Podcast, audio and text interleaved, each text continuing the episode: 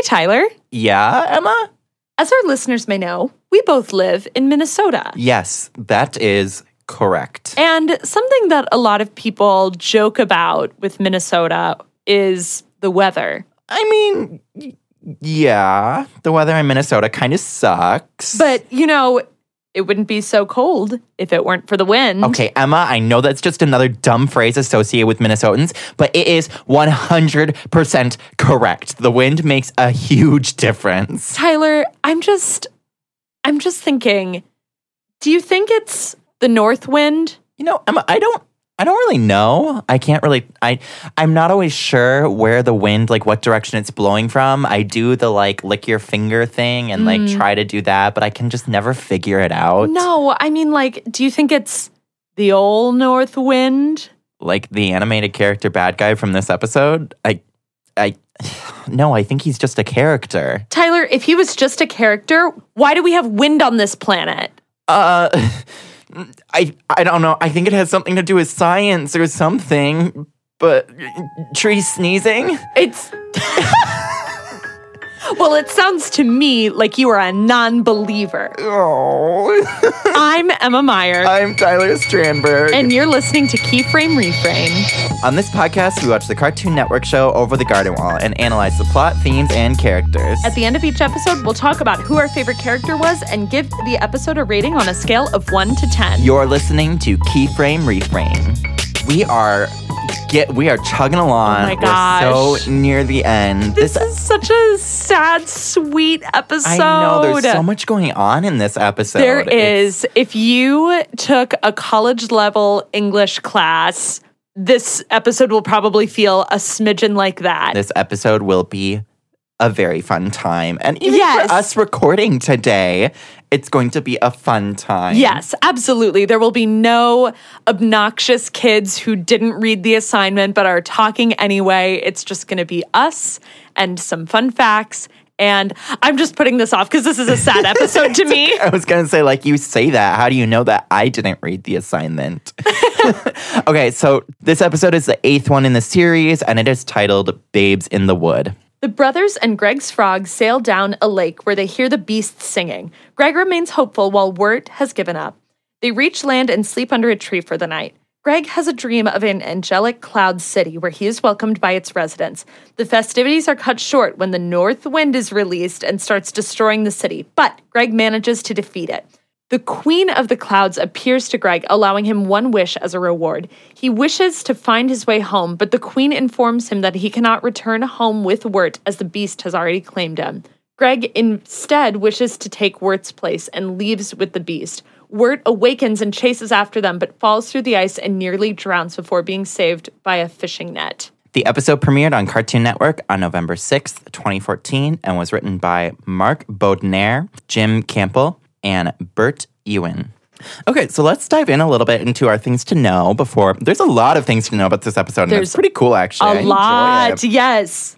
So, the title of this episode, Babes in the Wood, is an old children's tale about two children who get lost in the woods and eventually die. And if you'll have me, I prepared the poem for our slam poetry session today. oh my God. Did you bring the bongos? I brought two beret hats.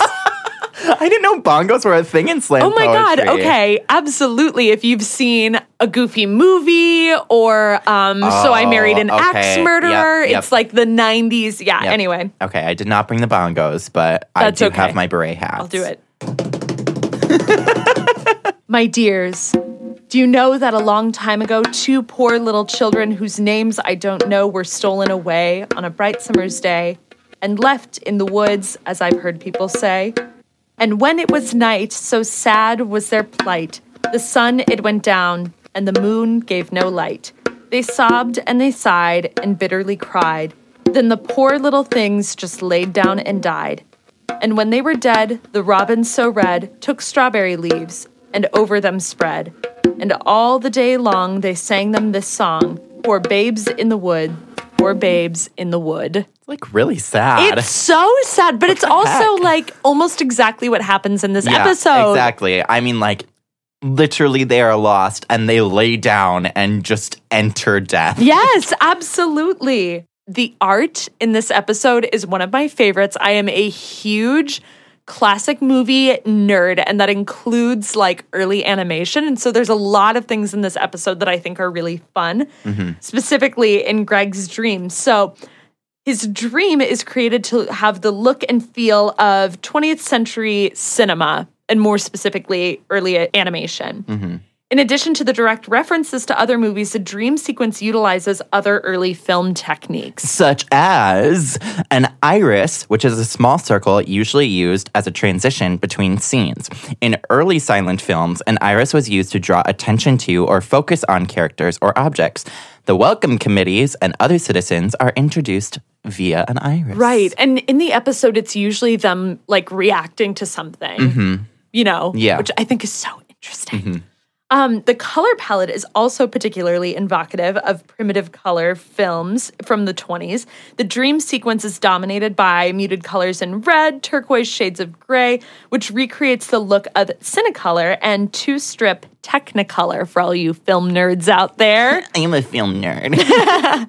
While key members of Cloud City are animated in dynamic motions, some of the citizens are shown to move in a short repeating range of motions, while others don't move at all. This appears to be a parody of limited animation, a time and money saving process by which only a portion of a figure is redrawn to be animated rather than redrawing the entire cartoon. Yes.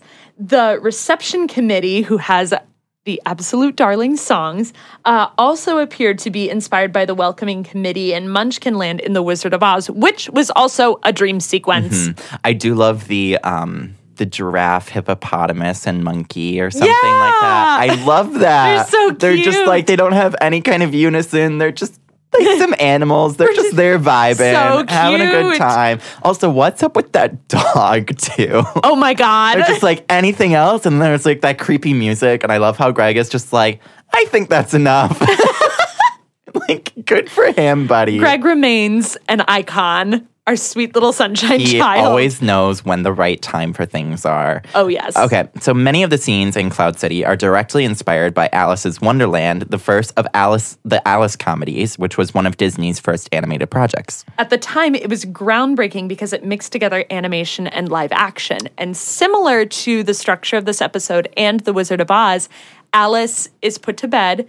And this is the dream sequence she enters because earlier in the episode, she goes to the Walt Disney studio and sees people interacting with animation moving around. And then she has a dream where she's in the world. And it happens almost exactly like Wirt's dream. So if anybody is interested, I thought this was really interesting. Um, go on YouTube. The Alice comedies are totally available, and your mind will be blown by how similar they are. Heck, yes, I'm definitely going to be checking that out. Yes. Um, this is there's also a mixture of Little Nemo in Slumberland and the Harveytoons show. Right. Again, classic, Yep. early cartooning. Love Yep. it. There's also a lot of stuff about Greek mythology in this episode. So, in Greek mythology, the Anemoi were a group of wind gods who were assigned to each cardinal direction. Boreas was the name of the north wind and was described as being a violent fellow.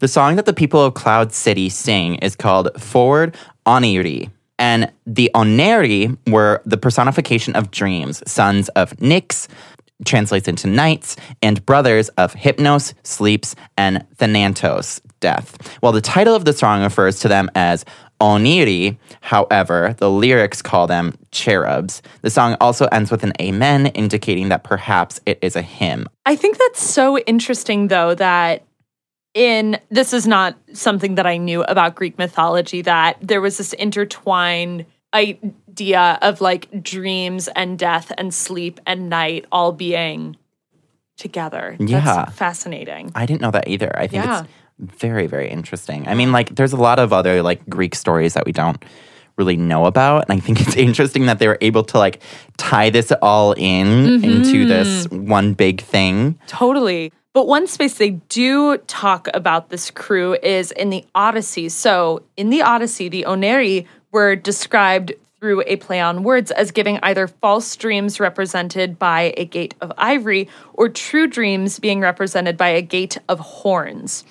And when you look at the ivory gates of Cloud City in this episode, it's possible to infer that this is a false dream or an illusion of some sort. Mind blown. Fascinating. I mean, it makes sense.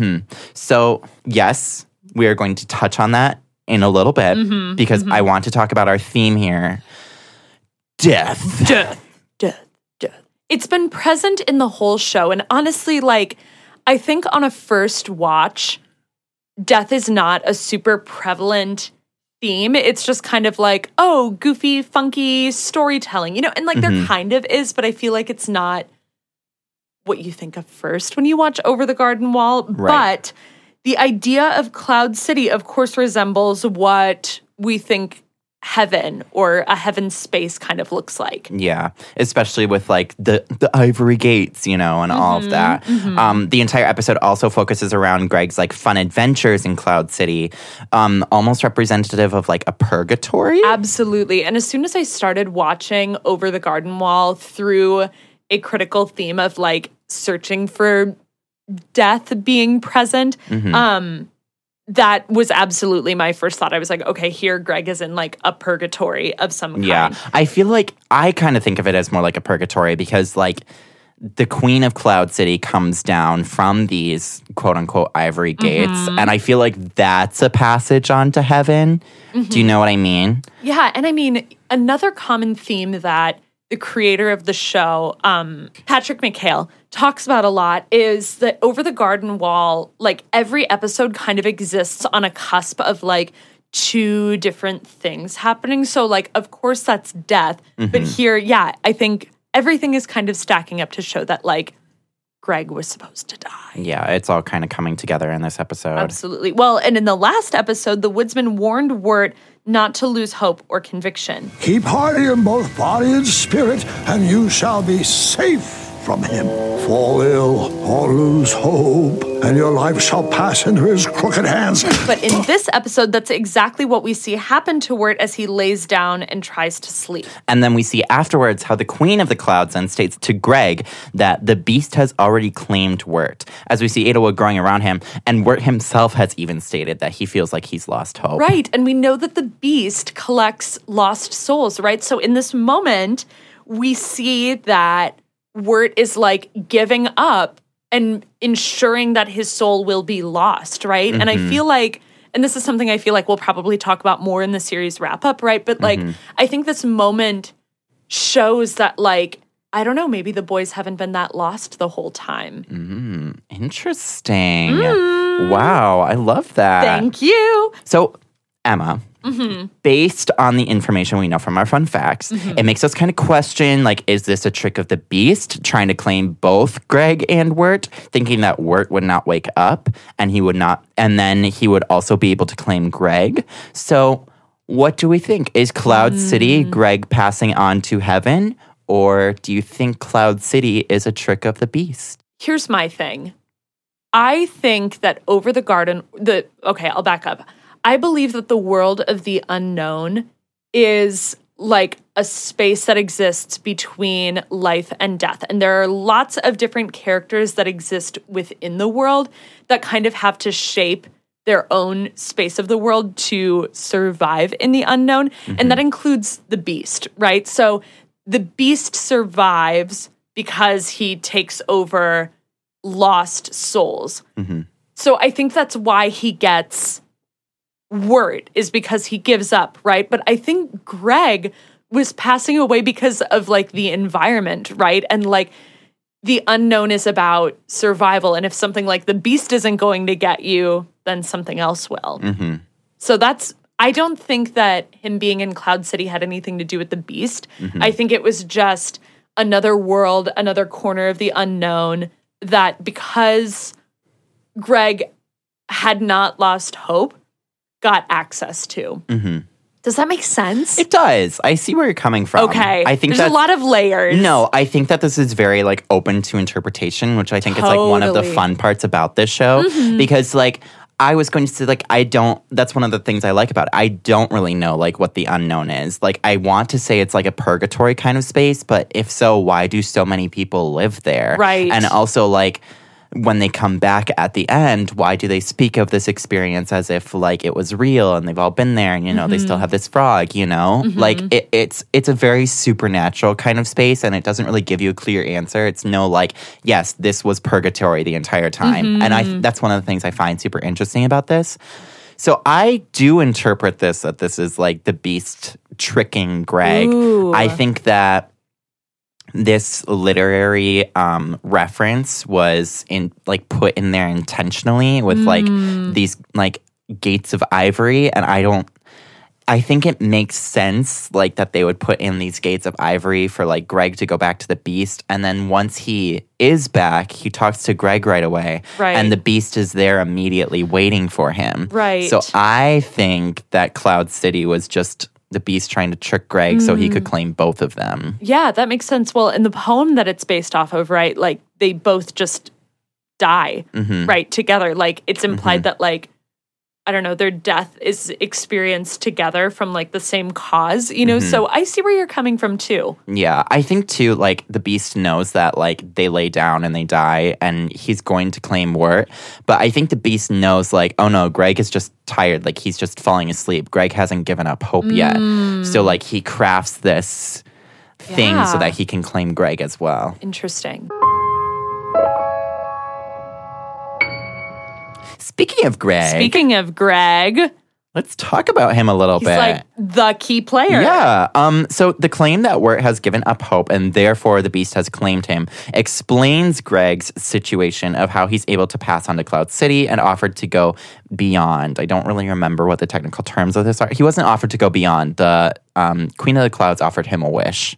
Right. That's what it was. Right. So, but it's implied she's coming down from like a heaven kind of, you know what I mean? Right, right. And uh, like we just talked about, Greg in this moment, and really through the whole show, never gave up hope. He was just lost, but really had no way of knowing a way out without the help of Wirt and Beatrice. And this can also be used as a metaphor of how Greg's carefree personality easily embraces death and does not view it as a threat. whoa, our little. I feel like he's like six years old. I think they clarify that he's eight. I'm not sure if I read that somewhere, if that was like a I mean, fun fact sense. or dough. Yeah. Well, Greg has always cared about Wirt and his well being, even when Wirt was not always returning the same emotions and care for him. Yeah, and Greg has shown such deep and meaningful care for many other people that he encounters throughout the series, such as like he's constantly suggesting that they go back and they look for Beatrice, Mm-hmm. and like he's caring for his frog this entire time that he just keeps Mm-hmm. renaming, and even going back to the Langtree episode where he's helping out the animals in the school. So we see Greg's very carefree personality, along with his brotherly love for Wirt. All of it makes sense why he's so willing to sacrifice himself to the beast in order to save Wirt, which is so heartbreaking. I know. um, yeah, I mean, like Greg is happy no matter what, like what, like no matter what situation he's in, and he always just wants to seem to make things better for other people, even if that means sacrificing his own life to give Wirt another chance at his life. But he's just a kid. I mean, I just, ugh. This episode is so heartbreaking for me because it was like clearly such an easy choice because, like, he's just so sweet and he's a little boy and he just loves so deeply. And that's just, that's what makes it so sad. I know. He's eight. I know, little bean. Yeah, he also probably just like doesn't fully comprehend the severity of what he's doing. or maybe he does. oh, I don't uh, know. interesting. Sweet boy. See, I don't know. I think like with Greg's kind of just like easy go lucky attitude, he's like, oh yeah, this is no big Mm-hmm. deal. Again, kind of going back to the metaphor about how he might not even see death as a threat. so maybe he does fully comprehend it, but he's not afraid of it. Oh, oh my gosh. But either way, it is an easy decision for him to save Wirt. Yeah. Tyler, Yes. who was your favorite character in this episode? Emma, I think it's pretty obvious that my favorite character this episode was Beatrice. Not obvious. I'm sorry, that was such a dick move. oh my gosh. Okay, wait, say more. Yes. Okay. So we only see her for like brief little moments in this episode, but I think those just say so much about her character and like who she is. I mean, like she could have easily just like given up, whatever, gone back to her family, tried to figure out something else to save them, but she chooses to go back after these two boys that she cares about and look for mm-hmm. them. And even though like it's scary, it's like she's mm-hmm. not having it, like it's it's something she cares deeply about and I love, love, love at the end of the episode, she like saves Greg. She doesn't even save Greg. She has to like convince this fish fisherman. Yeah. Like, to Love save the him. fish fisherman. and then like her first thing is like, where's Greg? You know, like she's worried about him. Mm-hmm. And I just I love that. I think it shows a lot of like how much she's grown as a Totally. character and like the journey that she has been on. And even though it's so brief, I think it's very important to Mm-hmm. Yeah. her overall arc. Mm-hmm. Okay, who was your favorite character, Emma? I think this is actually obvious, but my favorite character was Greg. Okay, yes, I figured. We talked about this a lot. I think the fact that Greg, for a lot of different reasons, you know, regardless of how you view what Cloud City is, mm-hmm. it's clear that Greg could go there because of his openness mm-hmm. and his brightness. And I think the adventure he goes on is very funny. I think his optimism during the episode is so sweet. I I really appreciate that we never see this isn't entirely true, but like we never see Greg like break, even though mm-hmm. this is like a very sad and important episode. Mm-hmm. Um yeah, and I just I love that our little sunshine child stays strong in this episode. It's Yeah. touching. I agree. Yeah. Yeah. So, what did you rate this episode? Okay, um, I gave this episode a nine. Um, I really, really, really enjoy this episode. Yeah. Um, I think though, like one of the reasons I enjoy it is just because of like all of the themes and like hidden parts of it and parts that you can kind of like dig into this episode that make it enjoyable. Um, on the surface, it's not one that I really like love or like enjoy watching or any or like will revisit that often. Um, but it's it's integral to the story and it really like is a huge shift in the way that things are going and i think there's so much packed into 10 minutes that Yeah. it just does a really really really great job with this Yep. so if i had like personally enjoyed it i think i would have been bumped up to a 10 for me but i just didn't have that strong personal enjoyment mm, so Totally. it's a it's a it's a very very safe 9 mm, I love it. thank you what did you rate this episode I gave it a 10. Okay, I thought you did.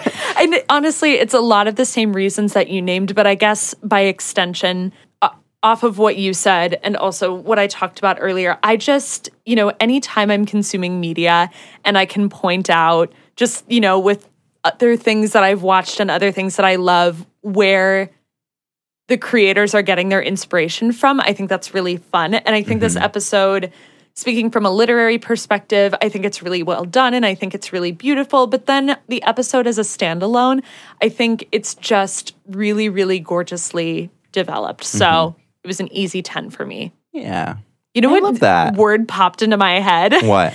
I was I was gonna say easy done, a slam dunkaroo, which is absolutely Yes. Yes. not a word I've ever said in my life. But I guess after talking about the people in Cloud City for so long, I'm mm-hmm. like, welcome committee. I am still so like, what is that weird dog sitting there? what is the point of that? I love him. That's all we have for this episode. A huge thank you goes out to producer and audio engineer Aaron Bogan, along with their production company, Sonavent Productions, and AA Watermelons on Twitter, who made our cover art. Follow us on Apple Podcasts, Spotify, or wherever you get your podcasts. And please give us a five star review on Apple Podcasts. It helps more people find us. Don't forget to tell a friend about the show or share the show if you like it.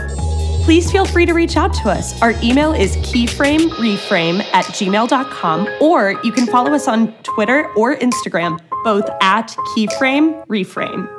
I'm Tyler Strandberg, the host, creator, and head writer of this show. You can follow me on Twitter or Instagram, both at TylerJon7. That's T Y L E R J O N and the number seven.